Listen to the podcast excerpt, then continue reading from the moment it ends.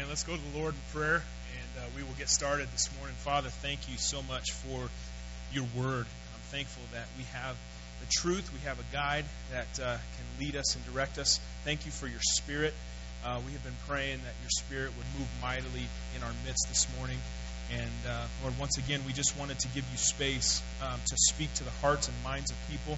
And I pray that the Spirit and truth, that your Spirit would speak, and that the truth of your word would speak, and that we, as humans, our hearts would respond to that truth, and we would submit, and we would be ready now um, by surrendering and submitting to you uh, as our God. And I love you. I praise you, Jesus. Thank you for your sacrifice on the cross for our sins. And I just pray that we would never, ever take that for granted. We love you in Jesus' name. Amen. Amen. And it's great to have you with us this morning. And uh, I wanted to just start by giving God some praise and thanking Him for the work He did in people's lives last Sunday. I actually had an interaction um, with a young, uh, beautiful lady. It was my wife. And uh, um, after the service, and, and, she came up, and her parents were in town visiting, and she said, "She said, babe, um, we went up and lit some candles, but it wasn't necessarily for prodigals returning. It was actually for some loved ones that have yet to come to faith. Was that okay? And I'm like, no, doesn't count. Those were the candles that went out. Um, absolutely, absolutely, it was okay. And so we had a lot of different types of responses last Sunday. People praying for prodigals that um, have yet to return to faith. Maybe they've strayed, maybe they've wandered. We've had people praying for loved ones, friends, family that have yet to come to faith. Um, we had people baptized, like Pastor Chris already said. We had prodigals return. Man, it was just a really, really special day, and I just wanted to thank God and praise Him for that. Um, I also want to take a moment this morning to brag really quickly on one of our small groups here at Grace. Uh, one of our families here at Grace Church has had a very difficult month, you could say. Um, Jennifer Haig, a lot of you know her. Uh, one of our moms who's expecting had to be uh, life flighted to Denver because her baby was coming too soon. And uh, the hospital here in Durango couldn't handle the situation, so they flew her to Denver. In the Haig small group, and they stepped up, they stepped in, and they rallied and they supported the Haig family. And uh, the families from that small group, they jumped in to watch their daughter. One of the men drove Wilson up to Denver um, due to the fact that Wilson was working in Texas and hadn't slept in a very long time. And then another family went up to Denver to be there with them through the difficult time. And not to mention the communication that took place with people in the small group, with me and the other pastors to pray for them, to rally prayer support around them. And the response of the small group was immediate and it was effective. And it was awesome. And it was actually a very beautiful thing to watch. Um, and this is one, church, this is one of many stories that have taken place in the small group ministries here at Grace Church. People loving each other and physically helping each other through the difficult seasons of life. Let me give a quick plug for the importance of small groups. And I want to I want to say this for those of you that are not in a small group. Uh, maybe for some of you who don't see the value in being in a small group. First of all, because of small groups, we've seen much greater involvement here at Grace Church. More people are studying God's Word together, more people are fellowshipping together, and more people are building godly friendships, more people are worshiping together, and more people are praying together. It's awesome. We're seeing more and more involvement. Because of small groups, the people of God are better taken care of. If it were, if it were up to me, to physically take care of all the needs that arise on a weekly basis here at Grace Church, I am going to hand in my resignation. Okay? Because it's impossible for one guy to take care of all the situations. I just mentioned the Haig family. Please continue to pray for her. Um, she was asking us to pray for four more weeks. She's getting close to that. All right? Pray that the baby is uh, delivered safely. But in that one situation, there was child care, there was a trip to Denver, there was prayer support, there was meals, there was in that one situation, if it was up to me, my head would have exploded. Okay? But yet the small group rallied around them And because of small groups, people are better taken care of. So when there's a new birth, when there's sickness in the family, uh, when there's a death in the family, when there's a job promotion, whatever it may be, those things are shared with the small group, and the group responds with love, with empathy, and with care. The group provides meals and any other immediate physical needs that may be present. So, because of small groups, our church is much healthier. And let me say this small groups also provide greater spiritual support. All right? Because things are happening Monday through Saturday, not just on Sunday. Things are happening throughout the week for us to support one another spiritually. It's hard for people to slip through the cracks or to be lost in a crowd when they're involved in a healthy small group. So I strongly encourage you to be involved in a healthy small group. So I want to ask the question how do I get involved in a healthy small group? We have a, uh, we have a next steps plan here at Grace Church. Um, we want to help you get connected. And so, if this is you, if you want to get connected, you want to be a part of a, a, small group right here, you're sitting here this morning, you say, Man, I, I want to be a part. How do I sign up? How do I get into a small group? Here's the next step that you should take. This is what I would highly recommend as your pastor is to take this step, and that is to sign up for the Essential Small Group starting next Sunday morning, October 11th. Okay, what this is is a group where you get to taste the small group experience. You get to uh, experience what a small group is like. You'll get connected with other people. And uh, so sign up for the Essential Small Group starting next Sunday morning. It goes from 8 to 9.45. And uh, you can sign up. As a matter of fact, you can sign up. This is like a car commercial right here. Right now. Right now. Okay? You can sign up for the Essential Small Group. So you can pull out your smartphone. Don't play Yahtzee. Okay? while I'm speaking, but you can pull out your smartphone, go to gracedurango.com, and click the Next Steps tab, and then uh, you'll see Essential Small Group come down. You can sign up online right now, or you can sign up in the lobby after the service. Um, but I just want to encourage you, that would be the next step for you. If you're not in a small group, get involved in the Essential Small Group. It's going to be really, really important for you to do so. Let me just say, if, if uh, again, we need community, all right? We need each other, and that's that's the way uh, God intended it for us. One other thing I'd like to mention before we get into the sermon this morning is uh, our youth pastors, Megan and uh, or Reelan and Megan uh, Wood, rather, had a little baby girl on Friday. Yeah, okay. So little Hattie Michelle was born at 7:32 a.m. She was seven pounds 12 ounces, 19 inches long. She's happy and healthy. So we just celebrate with them. It was really, really a joy to go and see her, to pray over her. And uh, so we just celebrate with the Wood family with their new addition. So today, we're starting a new three, three week series called Tough Questions. And as you grow older, the questions get tougher. Okay? The questions my boys asked me when they were two and three were not as difficult as the questions that they're asking me now that they're 12 and 14. This is true for children in school. Okay? The questions get tougher as they advance. And this is also true for every believer. As you grow in your faith, sometimes the questions get tougher, more and more difficult. The past few weeks, you've had the opportunity to submit some tough questions, and you didn't leave us wanting. There were some really good, really tough questions that were submitted. And before I jump into one of the tough questions that was submitted, I want to I want to lay some groundwork Okay, I want to lay some foundation for us for this series to help us as Christians as we face some really tough questions that will come our way.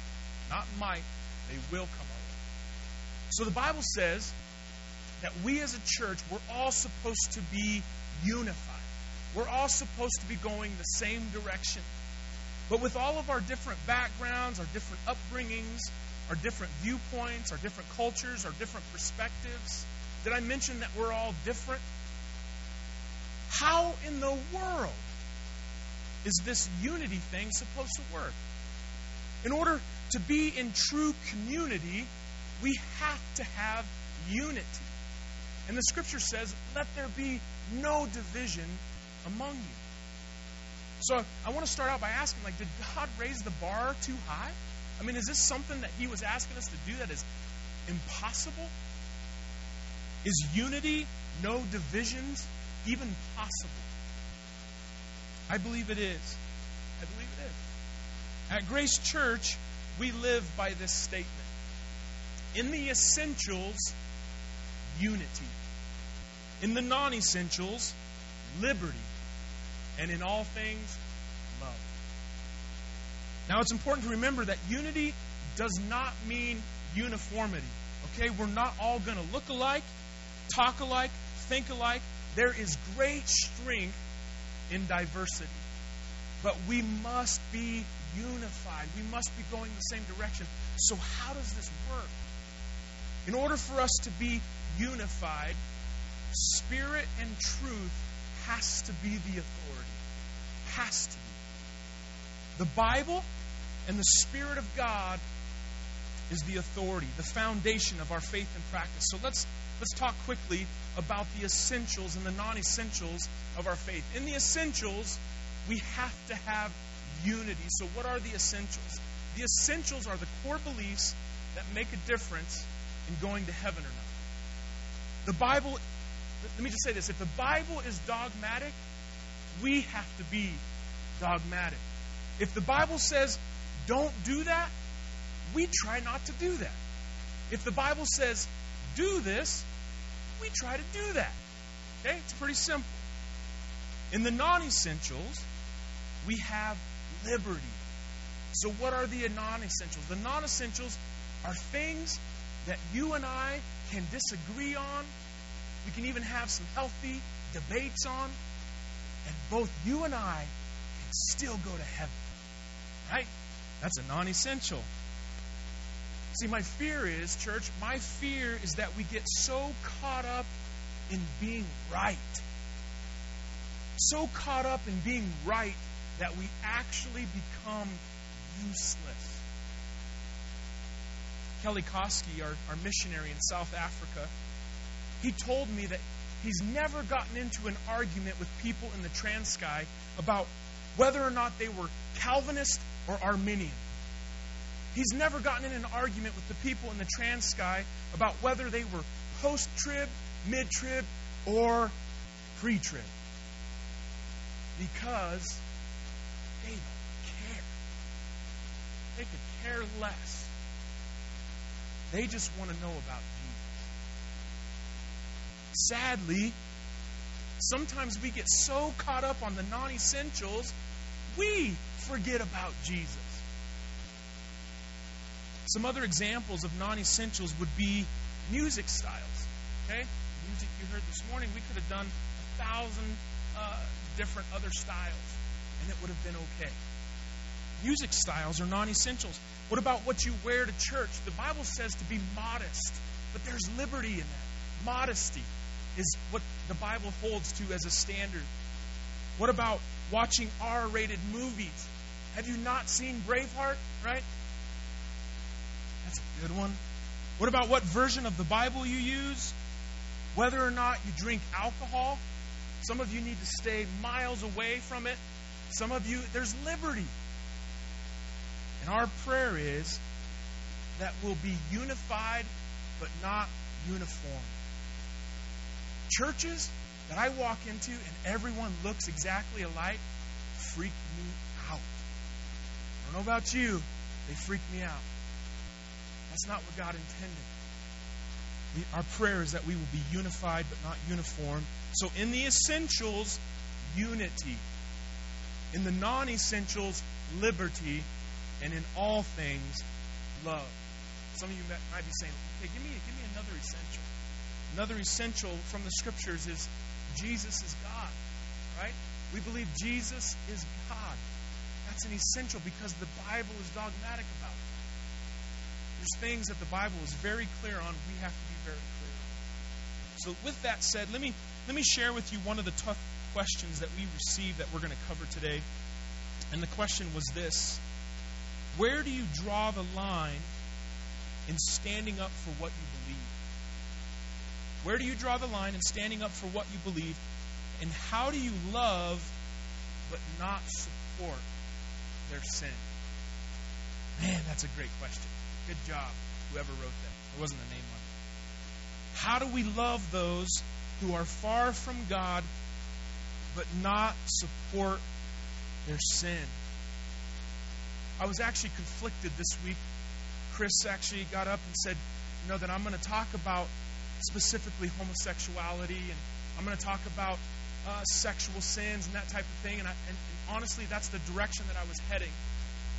But I believe the Spirit changed my course because, church, I want to say as clearly as I know how that sin is sin. And I think some of us, we elevate one sin because it's a hot topic in our culture. It's in the news, it's a hot button. So we elevate that sin above other sins, and we think it's more severe, it's, it's causing greater damage. Sin sin. It's not like this, it's like this.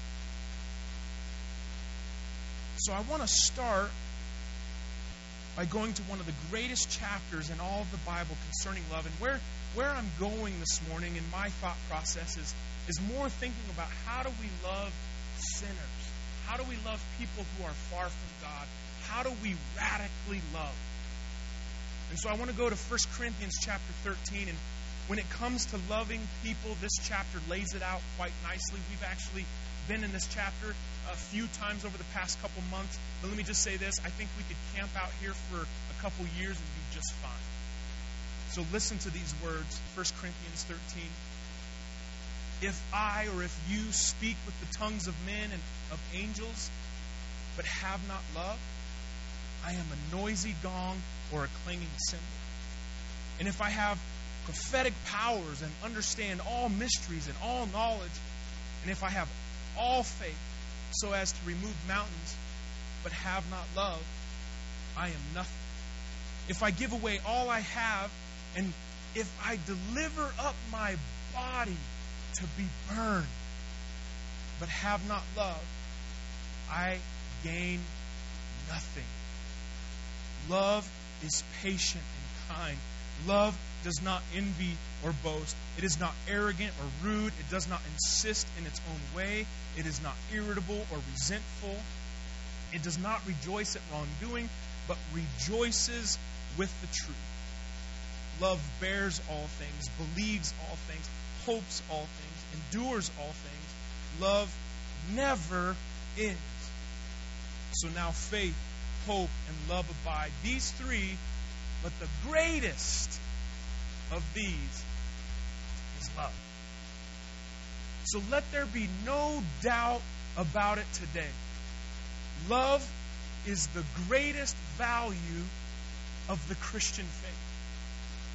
There was a time Jesus was challenged to boil Christianity down to his absolute core.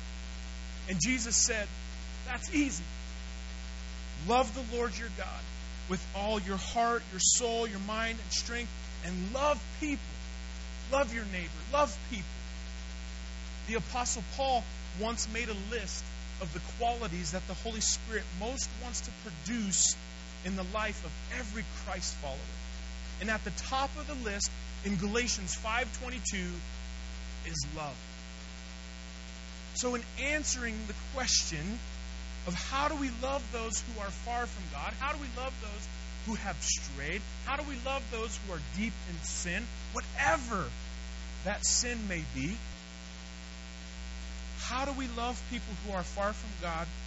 We must remember that our core value, the core value of the Christian faith, is love. It's love. It's important to remember at one time we were all far from God.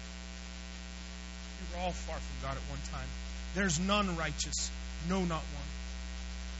You can love much when you understand how much you are loved. You can forgive much when you understand that you've been forgiven. Jesus radically loved those who were far from God. And knowing that his Father isn't partial, Jesus showed radically inclusive love. He's the perfect example for us to follow. So let's see and let's look to Jesus and let's see how he handled himself around those people who we consider to be far from his Father. 1 John 4:19 says, "We love because he first loved us." We're even capable of loving only because God loved us.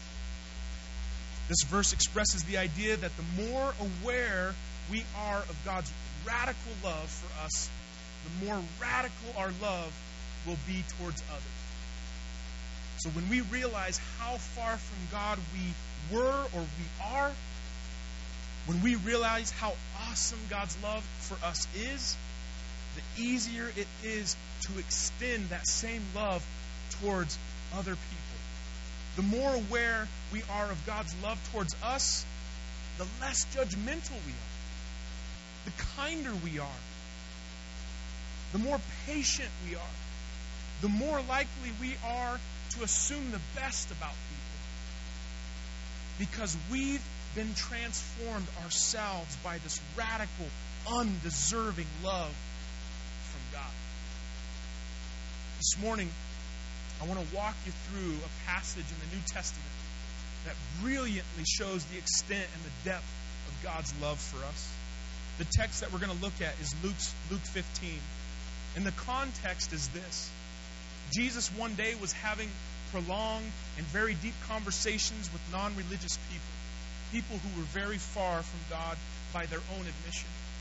Jesus was hanging out with them and he was befriending them, and the Pharisees didn't like it. Okay? The Pharisees, the overly religious people of that day, observed Jesus' interaction with these far from God people, and they started bad mouthing him.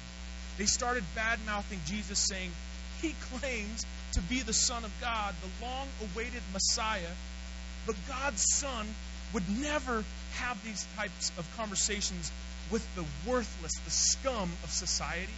These people are worthless. They're godless. They're pathetic. They're a waste.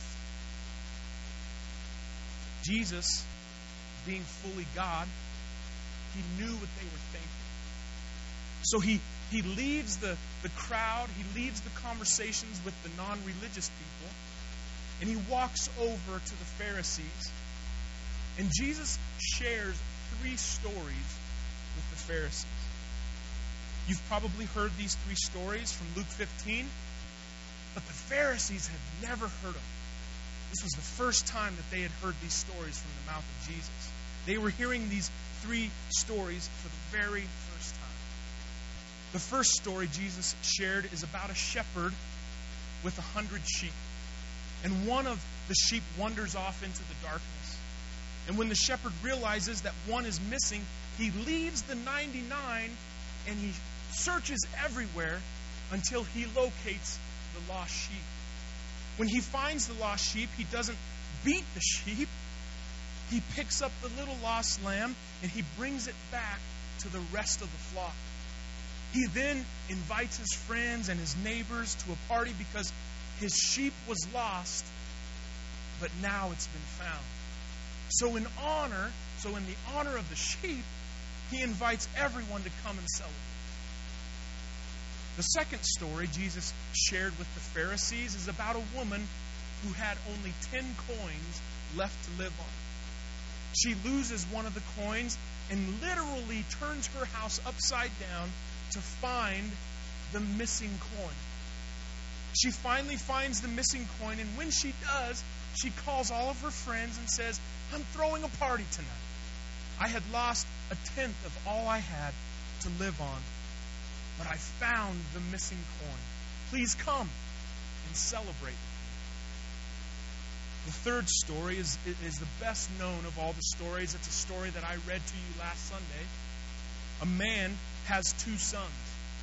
The younger one wants his full inheritance from his father right now.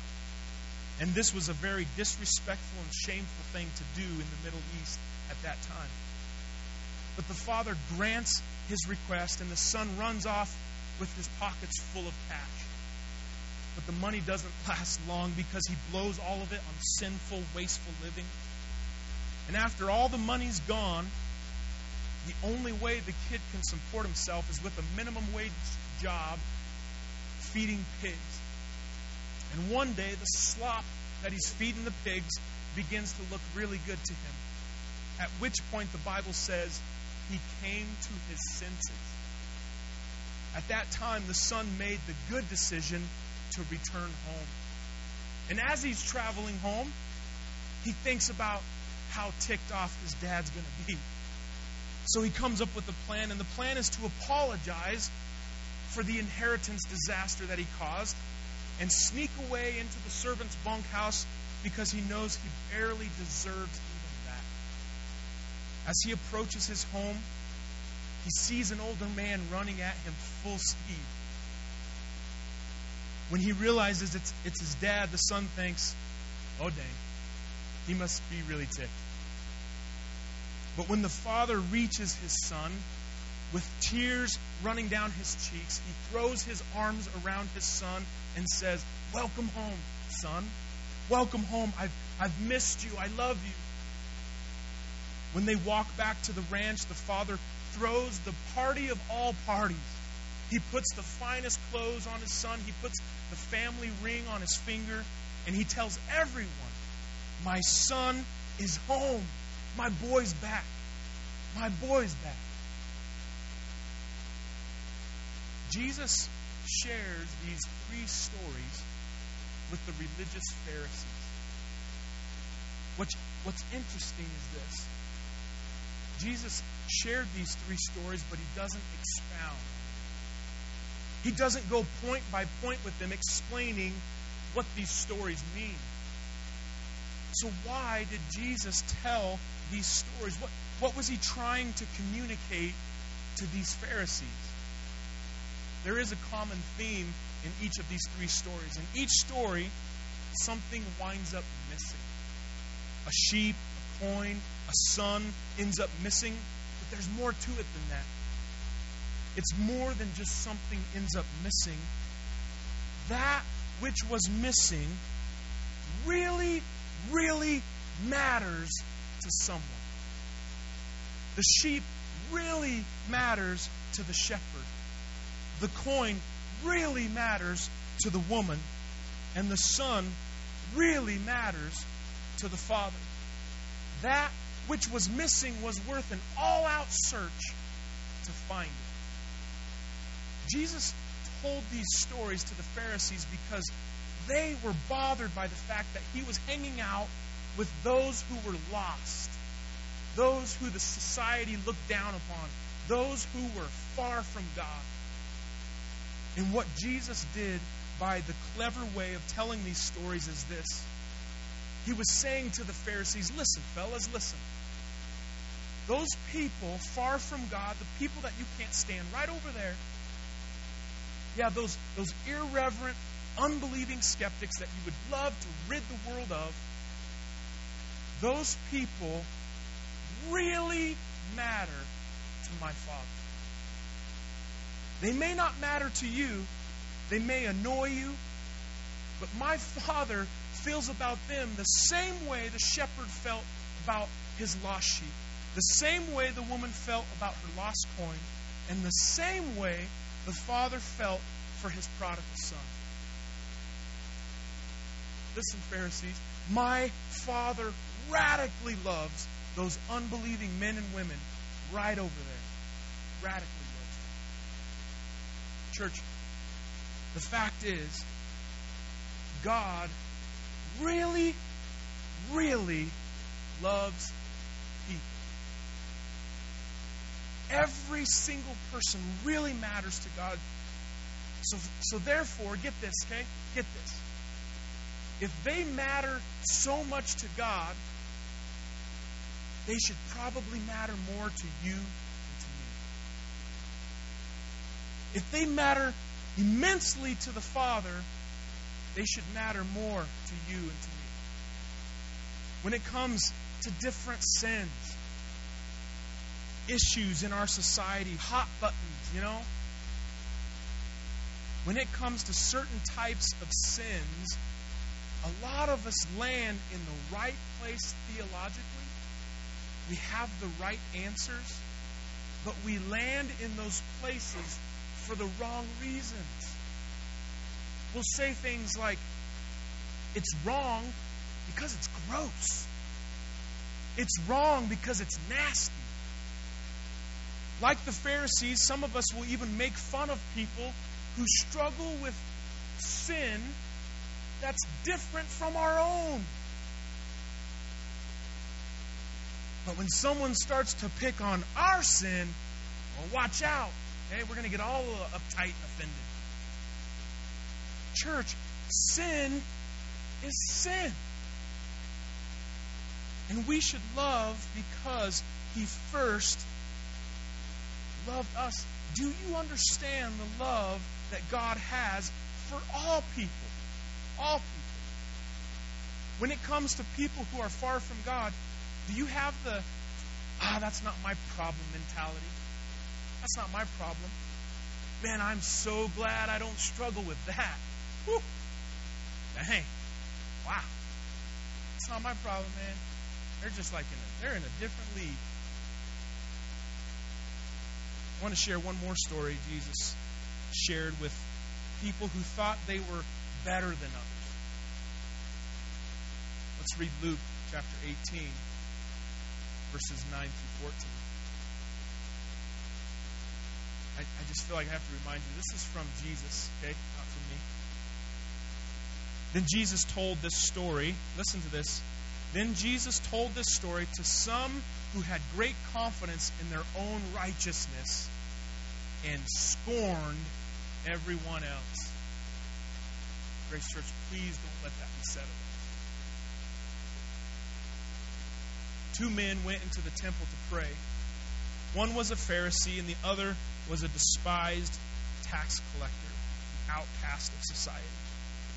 The Pharisee, verse 11, stood by himself and prayed this prayer.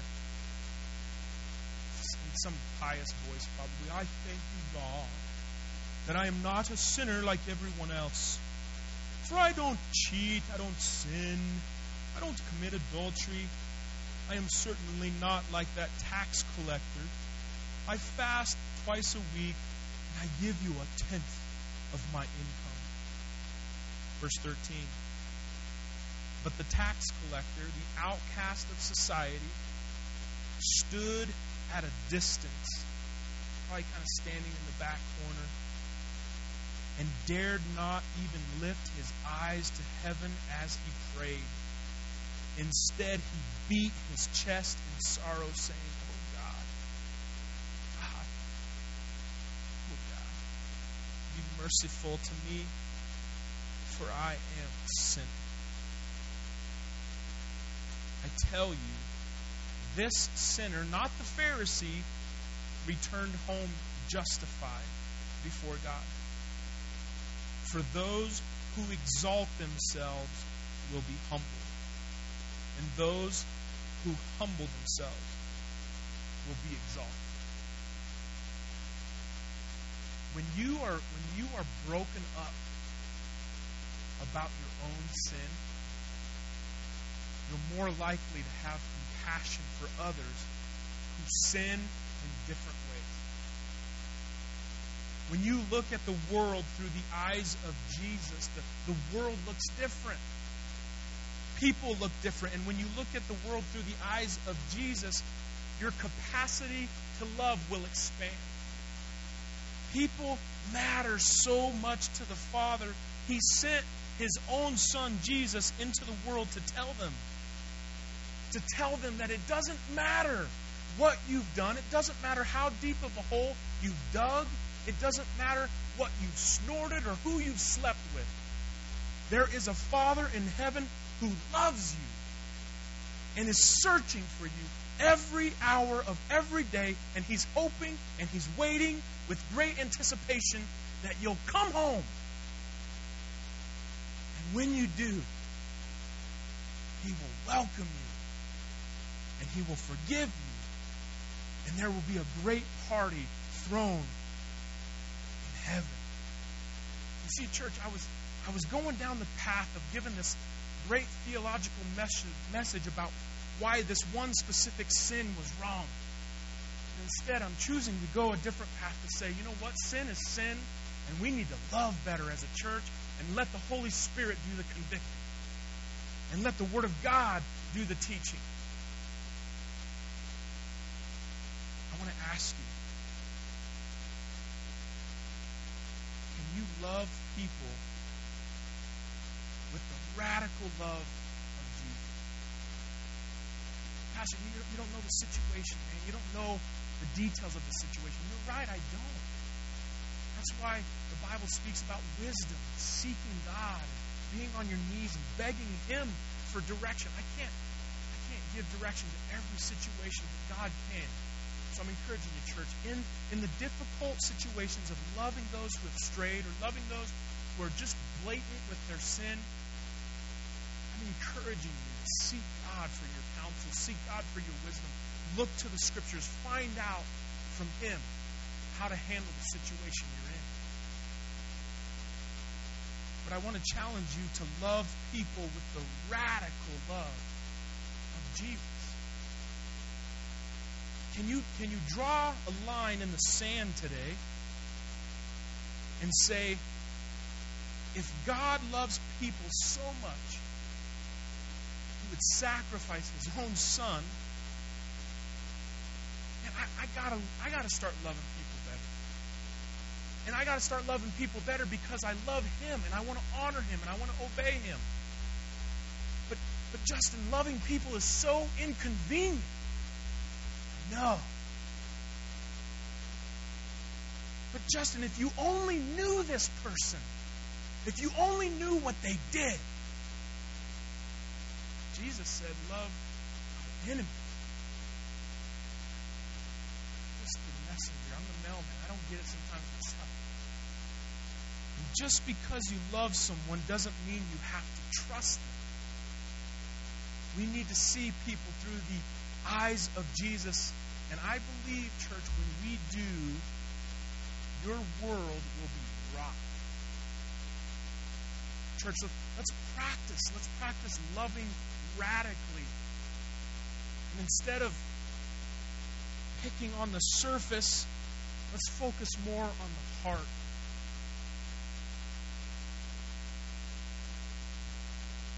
How do I do that? How do that? I ask myself that question a lot. And the people that I interact with, the friendships that I have, people that are unchurched, you know, it's like, how do I do that? How do I love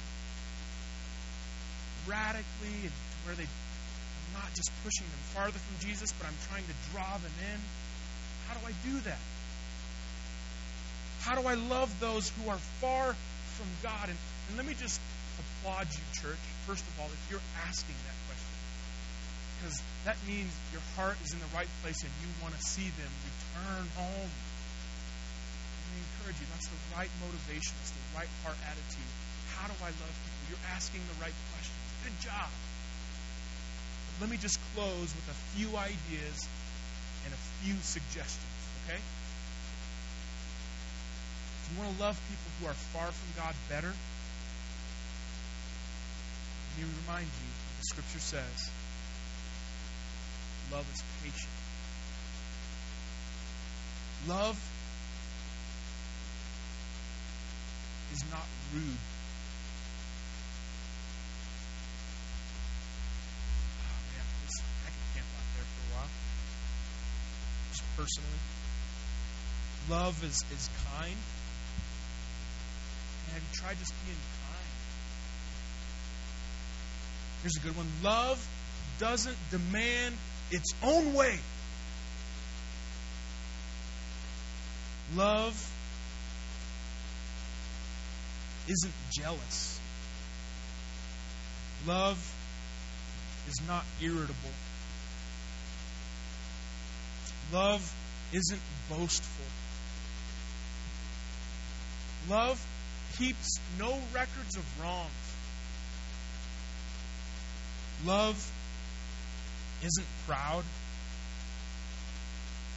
Love doesn't rejoice at injustice. Like, oh, I'm so glad they got there. Ah, yeah. Love rejoices in the truth. Here's, here's, here's a really good one for some of us that lit candles last Sunday. Love never gives up. Love never loses faith. Love is always hopeful. Love endures. Love will last forever. And love is the greatest. Gosh.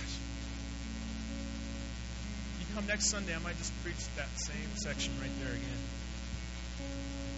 We're going to sing two songs, church, to close out the service today. I know I might get a couple emails like, why didn't you answer the question? I believe I did. We need love better. We don't have to prove ourselves right all the time.